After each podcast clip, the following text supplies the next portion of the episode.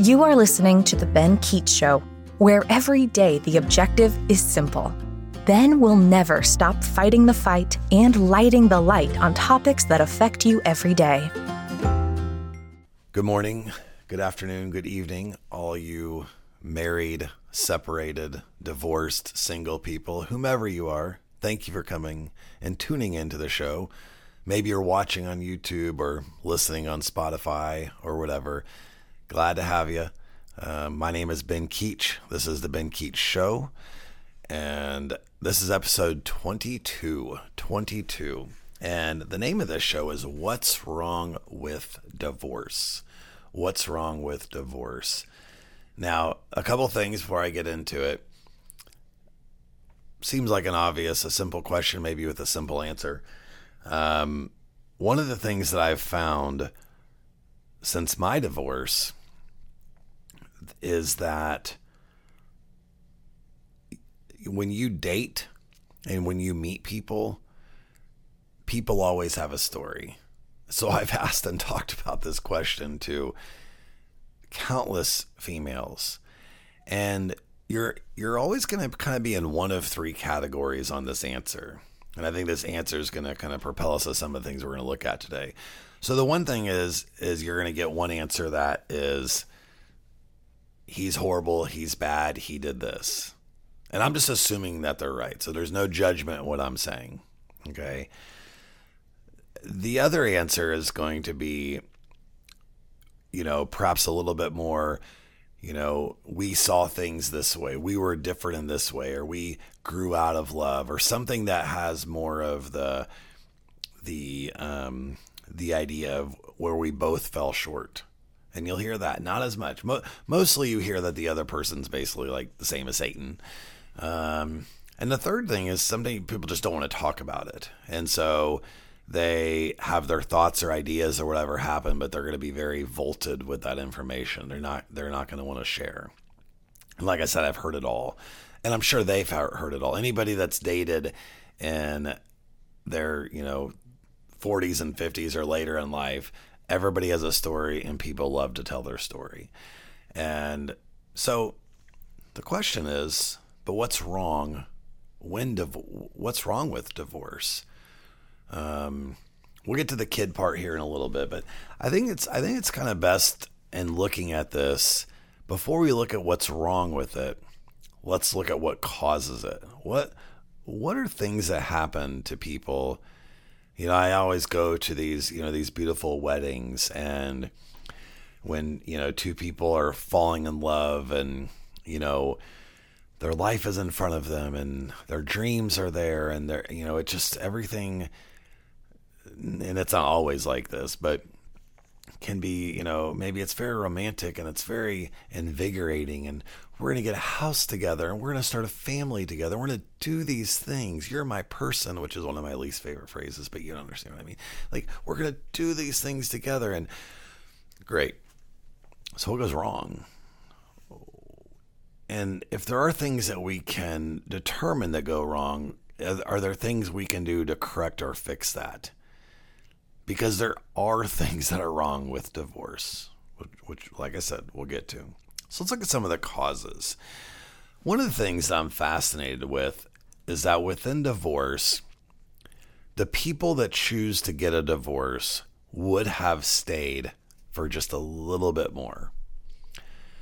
What I mean by that is, if 10%, 15%, these are arbitrary numbers, but I'm making a point in my observations, that these numbers, had something been different to that level, they would have stayed. Most people, when they're married, they want to stay married.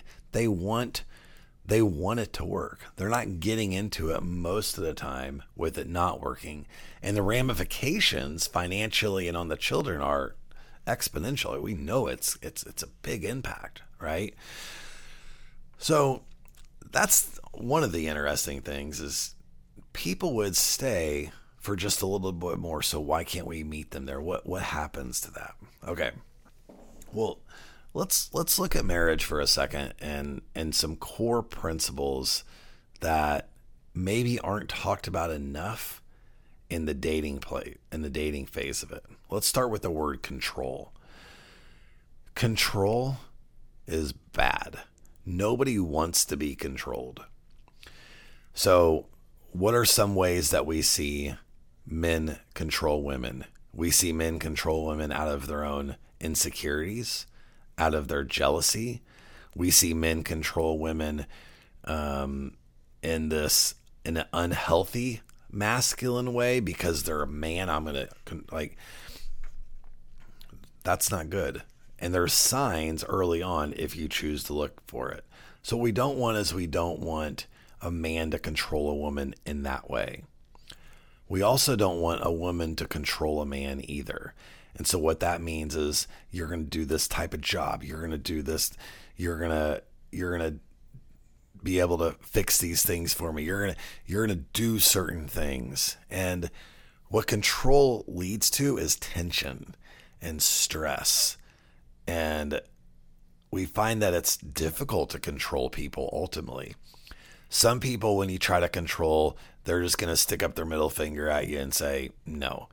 Other people are going to be more passive aggressive. They may say something here because they're not strong enough to attack you back.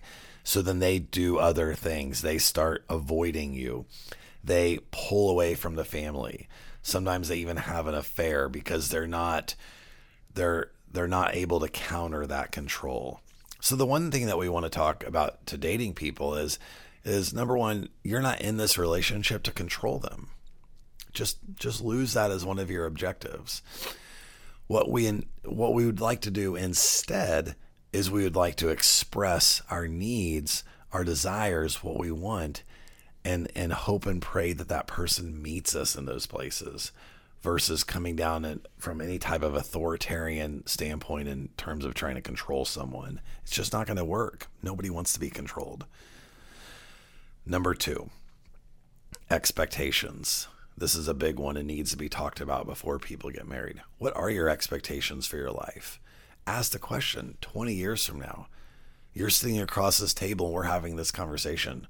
What do you want your life to look like? What are you trying to achieve? What would bring you joy? What may not bring you joy? Start having those conversations. Have them with each other. Where are we going together? Because what happens is when you get married, you are now navigating life on the same path. Now you may be over here and they may be over here. You may be on you may have different goals, but you're on the same path while you're going towards those goals. So if she's going here and this is what she wants, maybe her goal is the type of mother she's going to want to be, or how much time she gets to spend with the kids. Maybe his goal is something related to his career. Whatever those goals are, you're going together. So you need to know that. So if his goal is to make a particular amount of money, or to have a certain level of prestige, what we want to make sure is we want to help each other achieve those goals, as long as it's not countering against the family and what's good for us. And the same thing with her. If her goal is, I really want to be with my children as they're growing up as much as possible, her goal isn't necessarily to see how much money that she can make. That's not her goal. She's needing that from you, so she can do what she needs to be. When she's not able to do those things, when he's not able to do those things, expectations are our view of our own expectations can hinder the relationship that's happening. You have to have open dialogue conversations about these things to understand each other better. And sometimes what happens in relationships is when expectations fall short, when people talk about falling out of love or whatever, it's just that when those expectations fall short, then they can stop meeting people where they are because they feel slighted or that something's going wrong. And that's not good. So you have to have these conversations. Number three is acceptance. So what I mean by acceptance is that you are not going to be able to change your spouse. You are going to have to accept things about your spouse that you don't like. And if you can't accept and you ridicule, show sarcastic attitudes toward it, if you don't accept certain things, it's going to eat you up. You can become bitter towards that person. Then you can grow indifferent toward them, very callous towards them. Again, these things don't push us to have a happy, healthy marriage. When we look at people that fall out of love, sometimes the way that it's presented is just this, like I'm walking down a trail at the park and I just took this path, and I guess that path wasn't us together, and we just kind of grew and we just went separate directions. It's not the case. The reality of it is it's stemmed from our expectations, how we accept others, and then how we still invest in the relationship. This is what gets slighted. What gets slighted is, I don't want to spend time with this person. I'm caught up in raising the kids. I'm not caught up in being the husband or wife that I'm created to be. That becomes the issue. And then people stop progressing because they just stop caring. They stop trying. And so what we need to do is we need to talk to people who are considering marriage. Actually, we need to talk to them before they're ever considering marriage. We need to show that this is what marriage is. Unfortunately, all of these elements control expectations, how one's accepted, how they progress and become more healthy individuals. Every single person that gets married will deal one way or another with all four of those words. And we say, well, I'm not going to try to. It's rare to say, I'm not trying to control and they're not trying to control me. Okay, let's go to the next one. But for the most part, that's true. So we have to talk about it. It's not necessarily just talking about, do you put the toilet seat up or down? It's not necessarily just about if you clean the refrigerator, or even necessarily how much money you make. These elements creep into our marriages and can eat them up from the inside out, to where we're left as being a shell of ourselves, trying to pick up the pieces later on in life, while our kids are wondering, what the heck happened? I thought you guys were going to be married forever. Okay, so the results of this divorce. Again, the title of episode 22, you're watching hopefully on YouTube. Subscribe, hit that button. It doesn't cost anything, I promise. What's wrong with divorce? Okay, so the results, we know.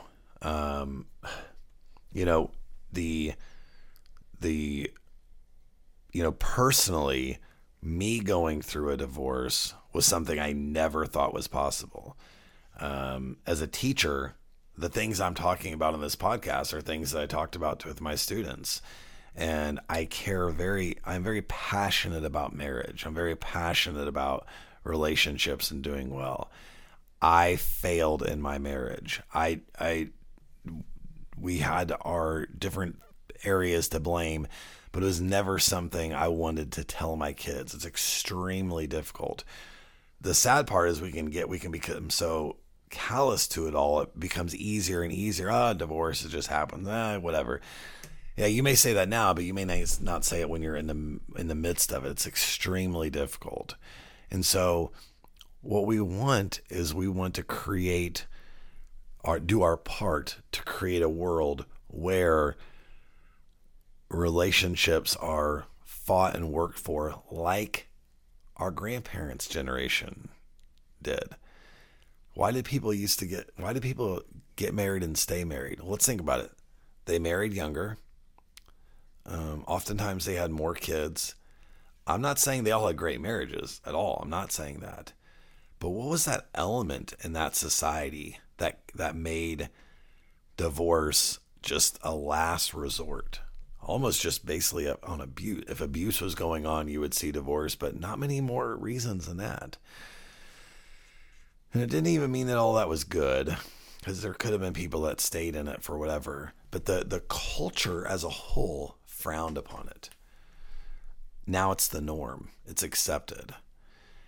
And so now when we don't feel the best about it, when they're not doing A, B, C, D, and E for us, well, it's just easier to get a divorce. We have to do something to change that.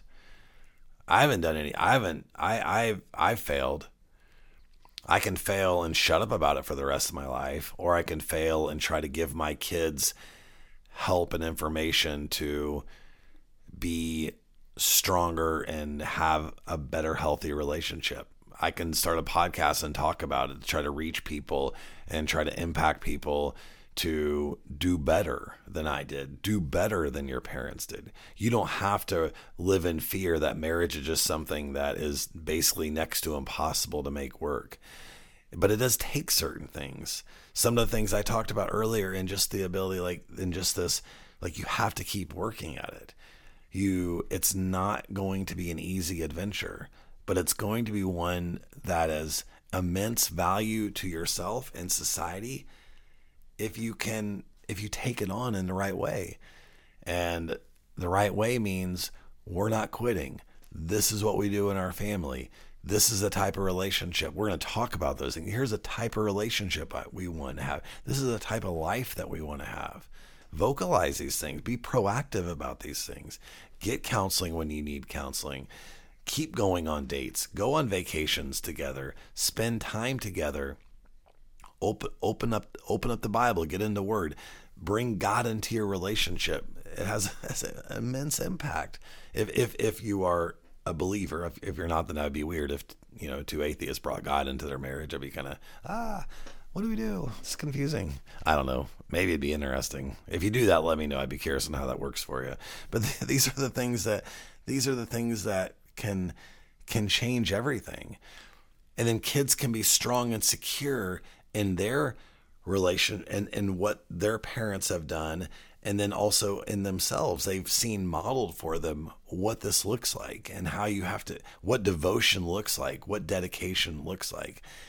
And we all know that there's some people, just for their own safety and mental health, have to get a divorce. I'm not here getting into, I know divorce is necessary at times, but what I am saying are there are things we can do to lower the rate of divorce.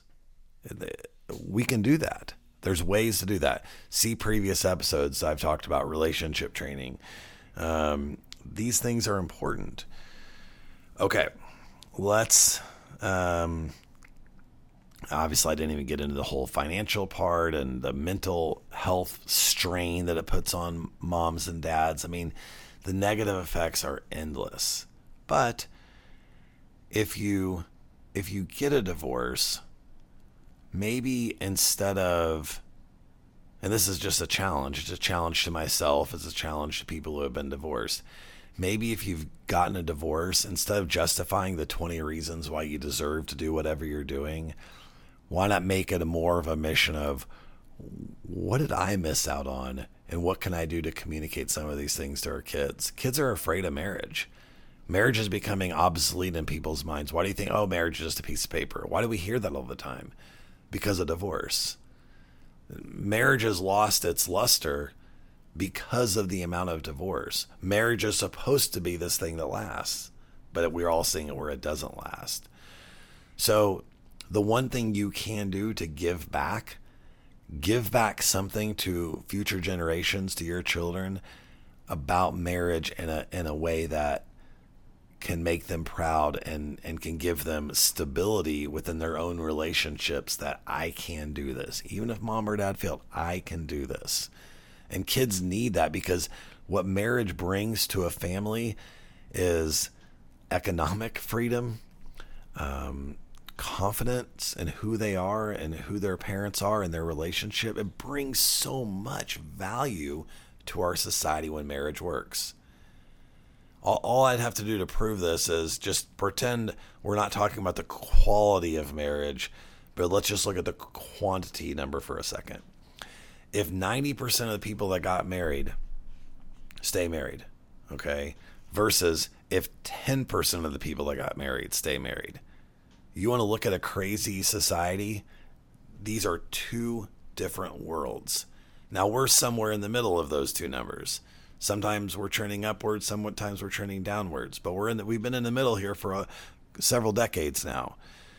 Imagine if we were trending in a direction that was closer to 90% of people who got married stay married. What would that do to our finances? What would that do for our children and their future relationships? That has to be a goal. You know, of all the things the government spends stupid time doing, it might behoove us through public schools and through our government to find a way to get that number closer to 90. But you know why they don't? Because they're cowards. Because the reason why they don't want to talk about this is because if they say we need to do something, well, that's a value judgment. Oh, yeah, you're right. It is a value judgment. That's why I'm talking about it. Well, if we do that, then what's going to happen is that means we're like judging people who got divorced. Well, quit crying. It's not, we're not judging. Don't take everything so personal. What we're saying is, as a society, we want to trend in this direction, and we're to do everything within our power to get people to trend in that direction, whatever that means, whatever that looks like. But when you go to this judgeless, which is actually not true, but when you go to this judgeless society where we, you know, we don't want to say this, that could offend someone, that could hurt someone, then what we do is we actually educate less. We actually take valuable information that people need to know and need to have, but it might be too much, and so we decide not to do it. That's horrible. That's not the way to go. Okay, let's go to our song and let's go to our parenting advice on this episode 22, on this beautiful day here in Kansas City. The song we'll do first is by one of my favorite bands. I'll have one of their signs up here one day, Avett Brothers. And the song is the Divorce Separation Blues.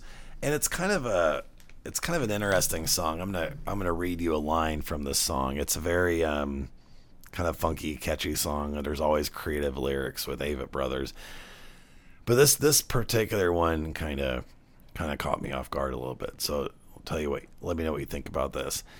They say one of every two bound to set aflame. Just speaking of the amount of marriages that end in divorce, every level of resentment, responsibility, and blame.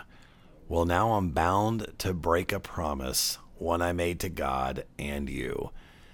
And it's just a sad state of that covenant that you made to each other and that covenant you made before God, that we just ultimately get, I'm going to break this promise. I'm going to blame you. I'm not going to take responsibility. There's all this resentment, and half of them aren't going to end well, and we can do better. And that's my hope. And that's my prayer.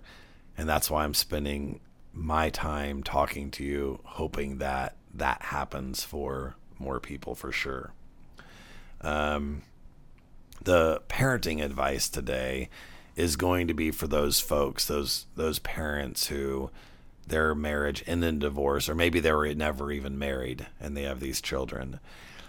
And it's kind of a reoccurring theme with me that I feel like a lot of times where parents fail, they struggle with how to parent their kid through their own failure. And sometimes they lower their expectations. Sometimes they overcompensate in certain ways. And I would just come back to this. Your kids are going to fail too at something. We all do. And we don't want to parent from a place of being defeated. We want to parent from a place of, I know you can do better. I'm going to do everything I can to help you do better because I care about your life. You are my legacy. I want you to achieve in ways that I never could.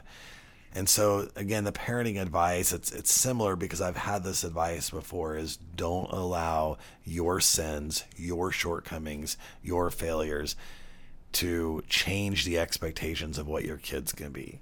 Don't be over crazy about it, but also don't be afraid to keep those high standards, not out of fear, but just knowing that your kid can do it, and believe in that and give them that hope that you are beside them and you can do great things even in areas that I fell short, and because they're going to fall short in areas that maybe you didn't. This is such as life. So anyway, folks, that's the end of episode 22. I hope you're having a fabulous day.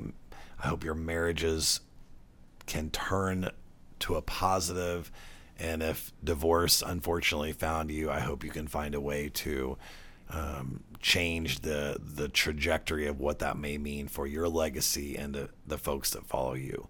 So thank you, guys. Have a great day. We will talk soon. Bye-bye. Thank you so much for listening. Let's keep the conversation going. You can reach out on Ben's website, www.benkeachshow.com, or on social media to chat. And please remember to subscribe so that you never miss an episode.